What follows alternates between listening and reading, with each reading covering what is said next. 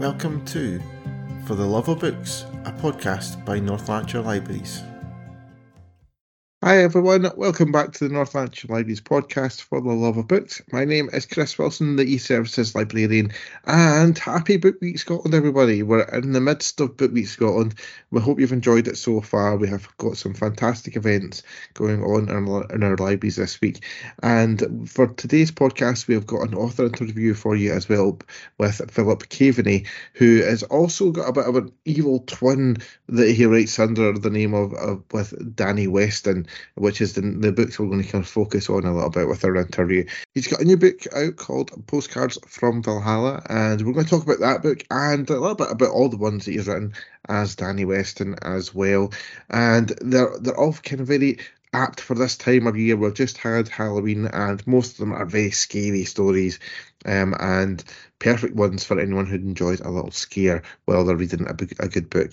So, if you want to find out a little bit more about Philip's books as Danny Weston, and do keep listening and find out all about books such as The Piper and Postcards from Valhalla. Here we go.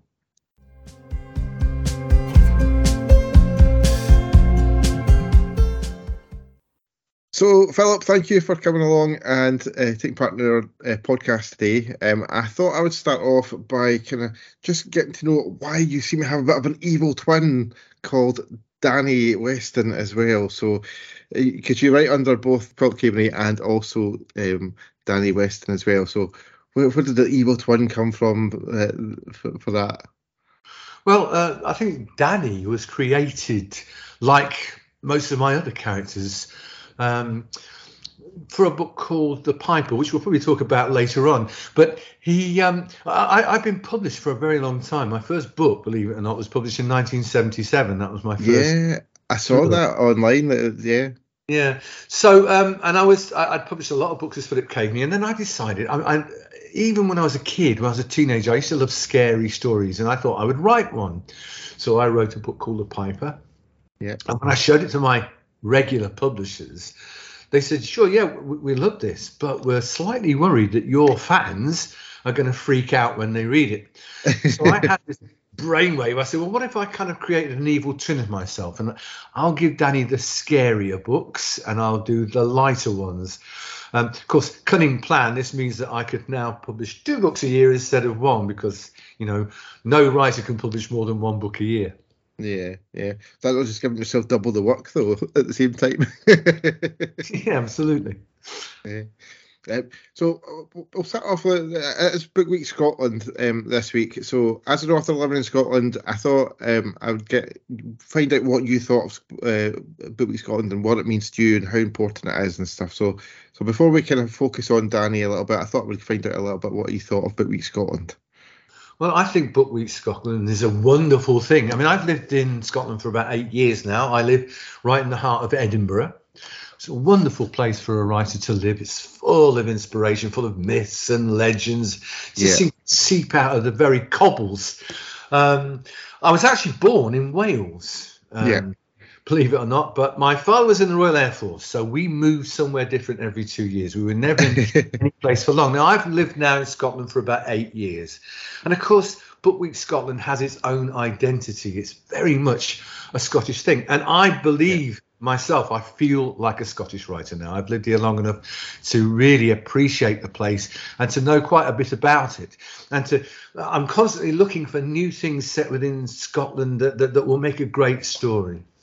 Yeah, uh, I think uh, for, for us, from a kind of library point of view, Book Week Scotland is such a fantastic event. It's a great opportunity to get um, authors involved in the library service in, in a different way of rather than just having their books on the shelf for readers to read and and it's and it's a great kind of way of just focusing everybody's attention on that kind of reading for pleasure and kind of trying to get that kind of real message of how important that is out there and things like that. So it's a it's a great event for us as well. I think libraries are really important places. I mean, I wouldn't be a writer now without my school library.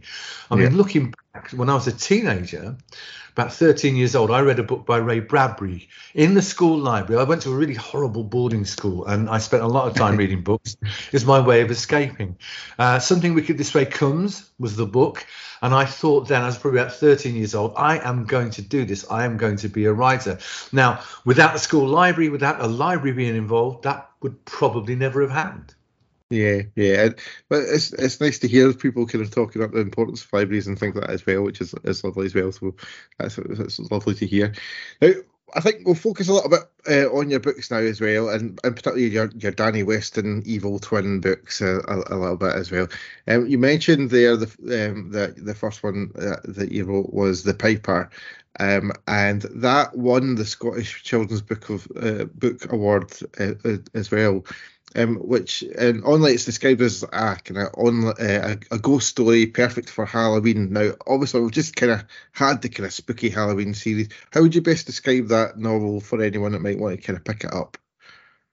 Well, the Piper is a traditional ghost story, and it's it's all about a mysterious house on Romney Marsh that's haunted by the restless spirit of a Napoleonic soldier.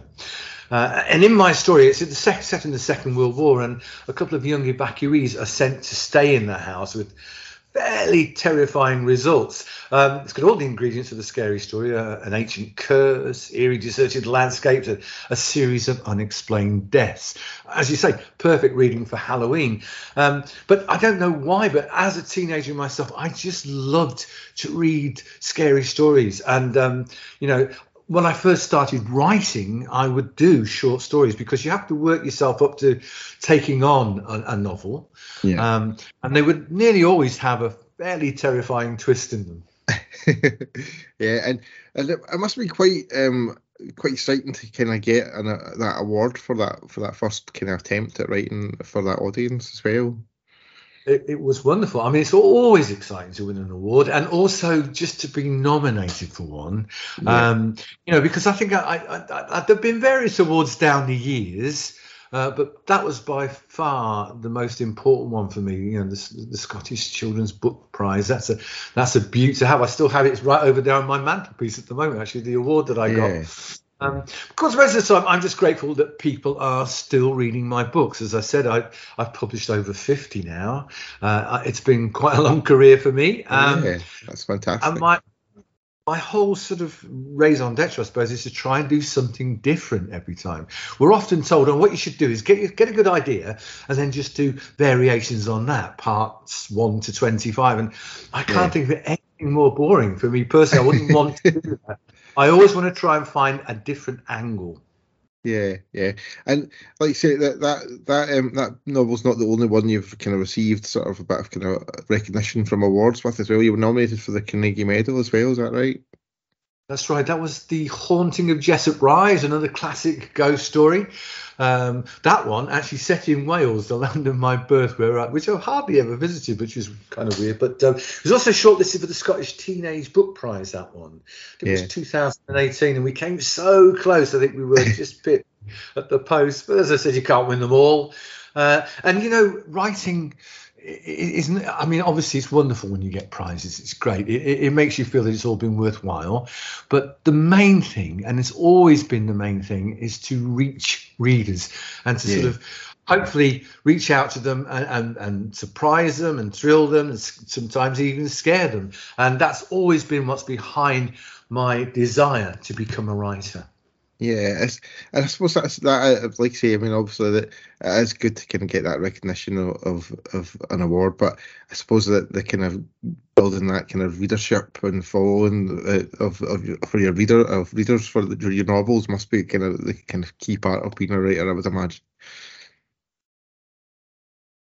Yeah, um, but um, we'll, we'll move on a little bit to your your new book that's just um, came out, um, and it is called Postcards from Valhalla, and it continues along the lines of the scary stories that you've been getting in the past, but it's, got a little bit of a Viking twist to this one, hasn't it? So, do you want to tell us a little bit more about that that new novel?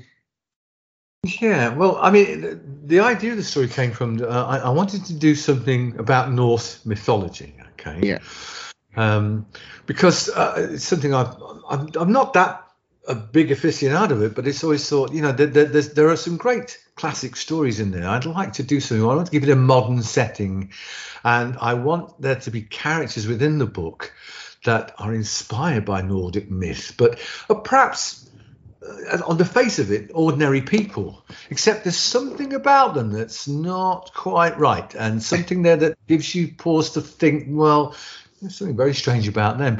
Now, the core of this story is about a 15 year old boy called Viggo. Yeah. Uh, and with his mother, he goes in search of his older brother Magnus, who's gone missing in Shetland. Now, the fact that Viggo's father went missing in the same location five years earlier is obviously very, very worrying. And Yeah. the mother is terrified. You know, what is happening? What's happening to my older son? We've got to go and find him. Now, Viggo. Viggo is not that doesn't get on that well with his older brother. He always feels that he's lived in his older brother's shadow for a long time. And Viggo is a sort of a Dungeons and Dragons kid. Uh, He like his only connection to Norse stuff is that he likes the Thor movies and was looking forward to seeing the new one at the local Cineworld, and then finds that he's being dragged off to, to Shetland, a place he's never even been or thought about. Yeah. Uh, to, for this brother who he, he doesn't really want to meet again. So um, that's the basis of it. Yeah, and it, and, he, and he kind of starts to have some sort of visions and things like that as he as he goes along the story, doesn't he? It- uh, That's and right. the first the first one he kind of encounters is, is when he, he's kind of driving the they're driving to get to the ferry, and he sees one coming towards the car, and and, and he kind of freaks out because he thinks it's a real uh, horse coming towards the car, and he, he doesn't understand why his mum's not swerving out the way, and all that sort of stuff. So it's it's quite it's quite vivid for him to see these these these kind of um, visions Yeah. that he sees. as the story progresses, you see, he has these dreams and visions and things, and and the closer he gets to Shetland, the more intense and the more frightening they become. Um, the, this book is actually obsessed with dreaming. I think that that's the key to the story. It's all about dreams, and what I try to do in this story is to blur the lines between dreams and reality. So.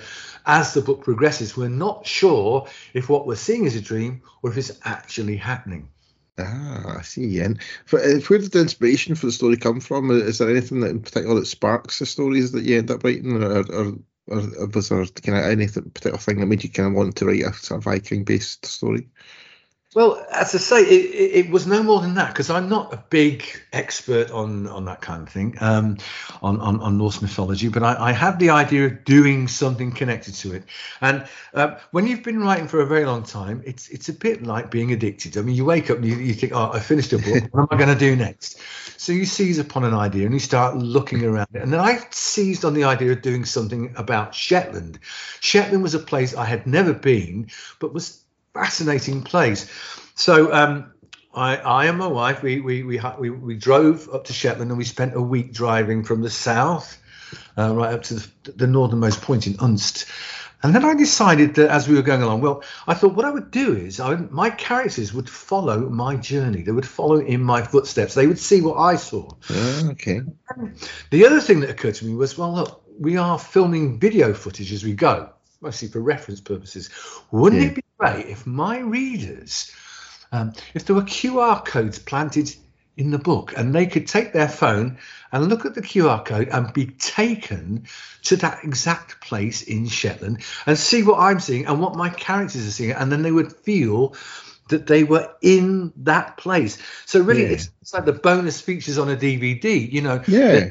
You want to look at them, and they will show you sort of three locations in Shetland. And there are some other surprising bits and pieces in there as well. That's fantastic. It's, it's a really good use of kind of modern technology to kind of add to the story a little bit as well, isn't it? It's a, a great idea.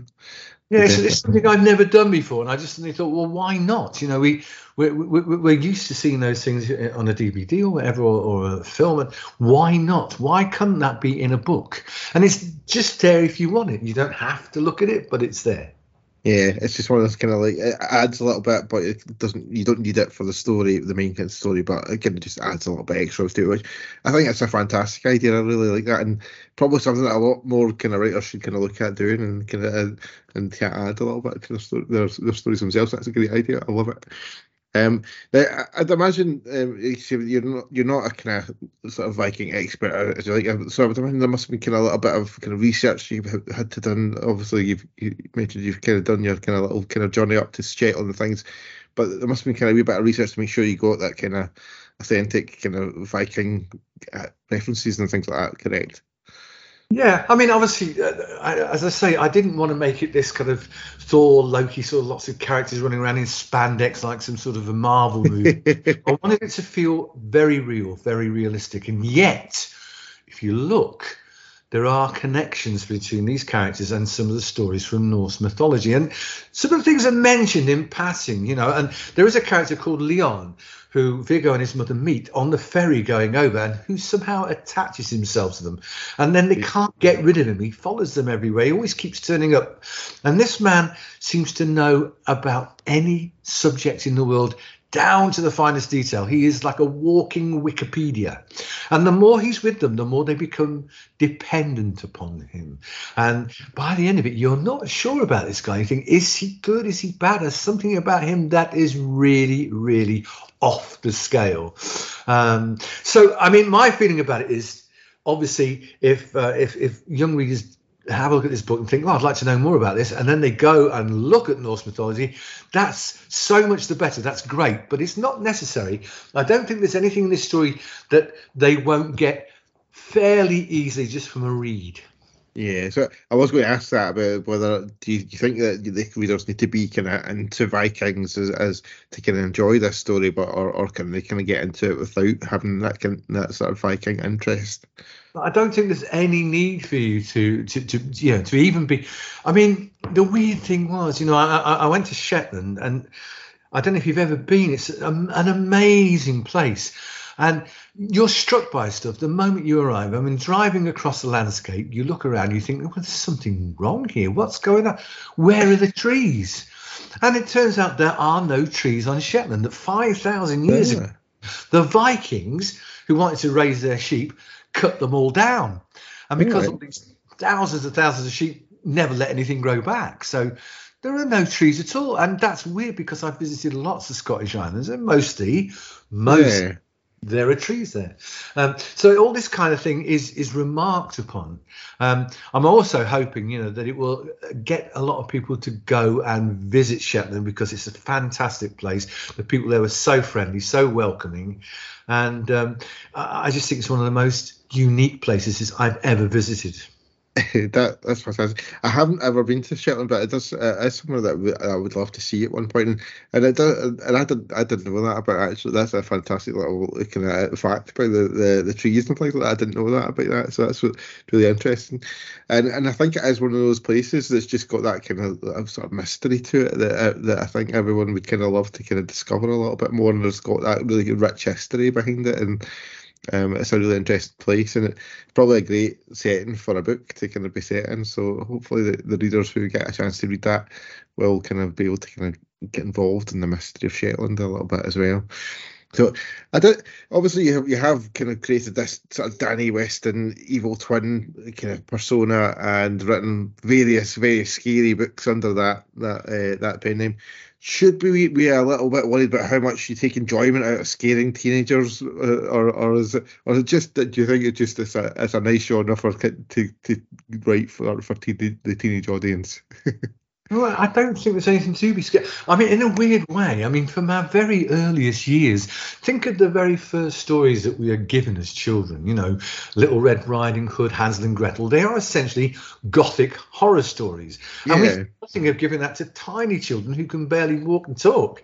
Um, yeah. So we're kind of raising it. And I mean, I know as a kid the stories that I really responded to were the scary ones. You know, I used to love. I mean, there used to be the, the, the pan books of horror stories that you could get as a kid. And I used to, I used to, I read all of those. I had the whole series, and I loved the idea of having some sort of short, sharp story that get in there and will twist you and will really freak you out. Um, and you know, if I'm in a school and I say who likes scary stories here, I can guarantee hundreds of hands will go up. You know? Yeah, yeah. Scared. But it's also quite difficult to scare people with just words on paper as well. It's, it's a real skill, you know. The challenge, yeah. right?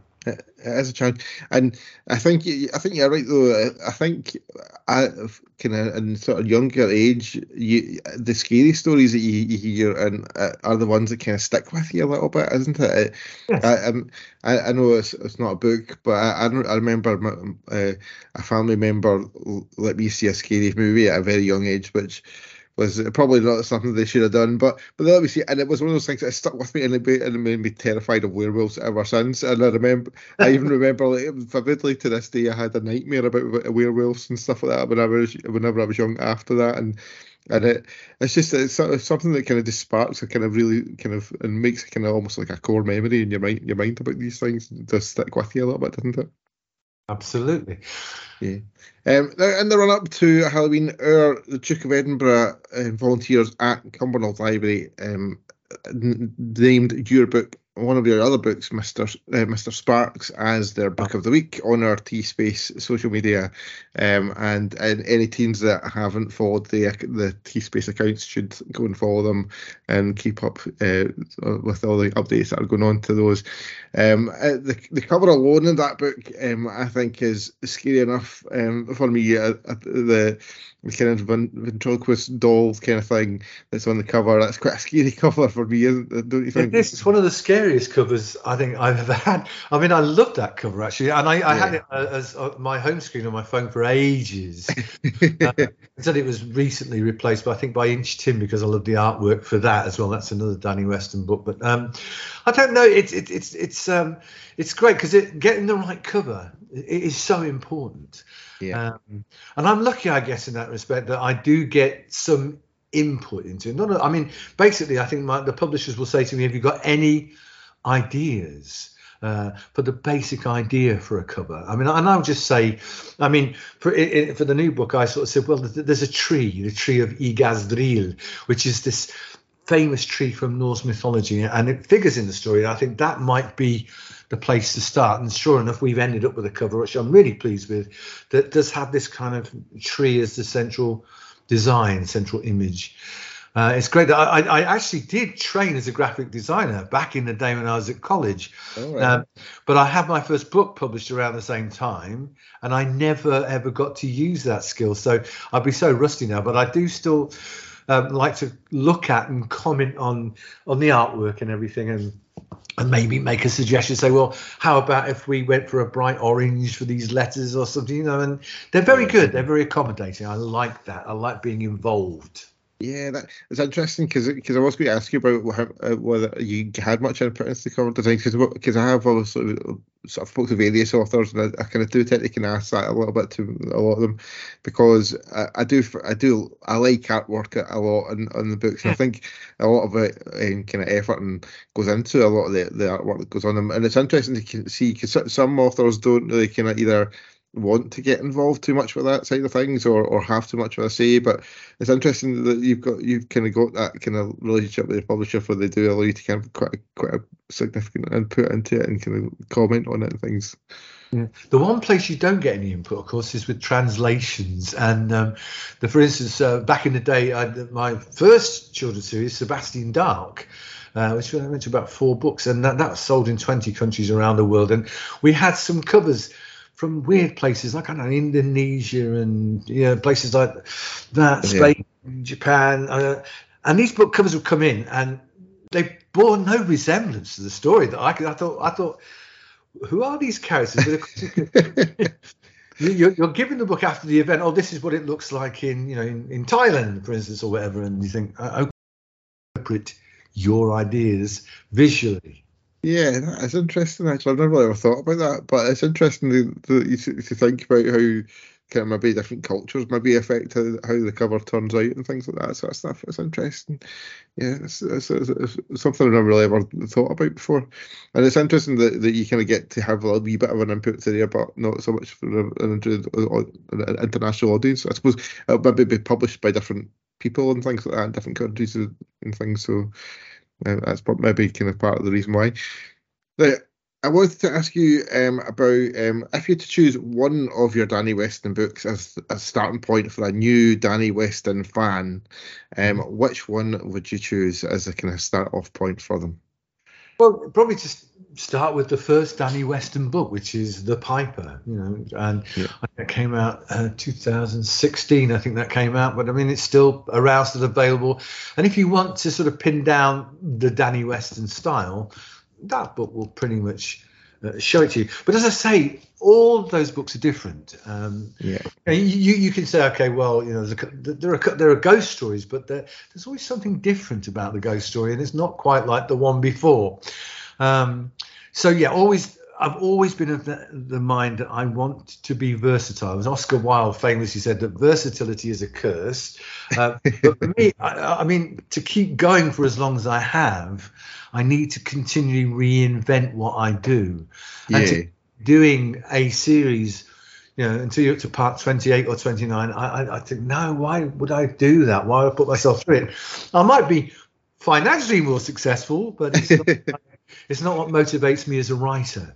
Yeah, I, th- I think I, I do often think about that, but with like, the kind of people who do have those series that are like twenty five books long, uh, how they can kind of keep those characters and keep it kind of fresh. It mu- must be quite challenging to do that.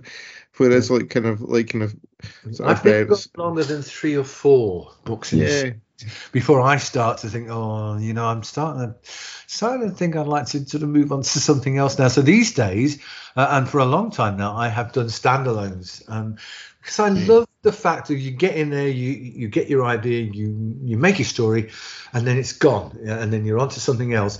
And uh, you know, weirdly, by the time a book comes out, I mean. I have a copy of uh, Postcards from Valhalla here. Only arrived yesterday, um, but I'm already sort of well into the thing that comes next. Ah, so I was going to actually ask you that as a kind of kind of as we're kind of getting to the end of the podcast about what does come next for you. So that so you've got uh, uh, you've got something else in the pipeline already. That I was going. To, I was wondering about uh, uh, whether there'd be a possibility of any sequels for like um, postcards from Valhalla, but you're not looking into that too much. So is I'm it a, new? I mean, Yeah. I mean, I might be persuaded if it did incredibly well, and I, I might. But I know for the moment I'm already halfway into a new idea, fantastic. just roughly. And this is the first place that, that it's ever been said. I'll tell you this. Uh, exclusive. writing about a boy who gets trapped in a famous book. Oh, by a famous Victorian writer, and that's all I'm going to say because at the moment it's just I'm kicking the idea around, but I'm an idea. flowing really nicely, and uh, I'm already up about the halfway point, thinking this could be a goer. So you know, um, again, it's always that it's a bit like that thing about being the shark, always wanting to keep on moving forward. You know, you Yeah. can't let the, the, the grass grow.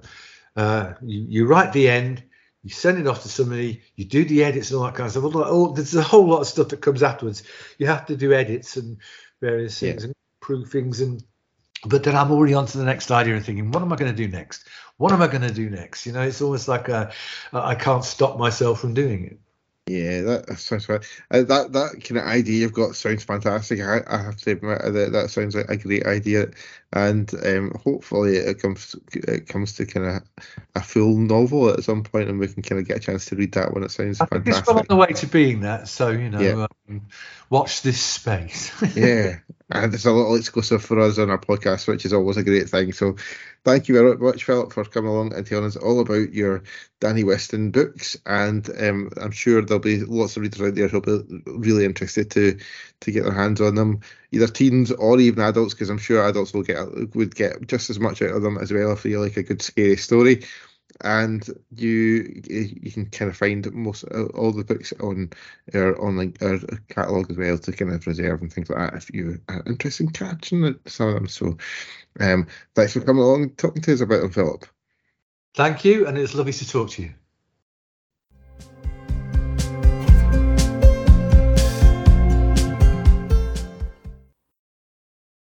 So there you go, guys. I hope you've enjoyed listening to our little chat with Philip and finding out a little bit about his evil twin alter ego, Danny Weston. Um, if you do fancy picking out some of these books, do check our online catalogue and see if you can reserve them and enjoy a good scare, which is always good. That's all for us for now, guys. There is always lots of some fun stuff happening in the libraries. Do check out our website to see what's going on and have a wee look at there. So go to cultureradio.co.uk slash libraries and you'll find out all the stuff that's going on in libraries on, on, on there. But that's all for now, guys. Do watch out for the next Bees Books edition of the podcast coming out next week as well. It's going to be another fantastic episode from Jenny and Parry. And you can leave us some feedback on our podcast using hashtag FLB podcast or by dropping us a wee email at librarypodcast at northlan.co.uk and we can get a wee email from that. So I hope you've enjoyed listening, and we'll be back again very, very soon with another podcast. Bye, bye, guys.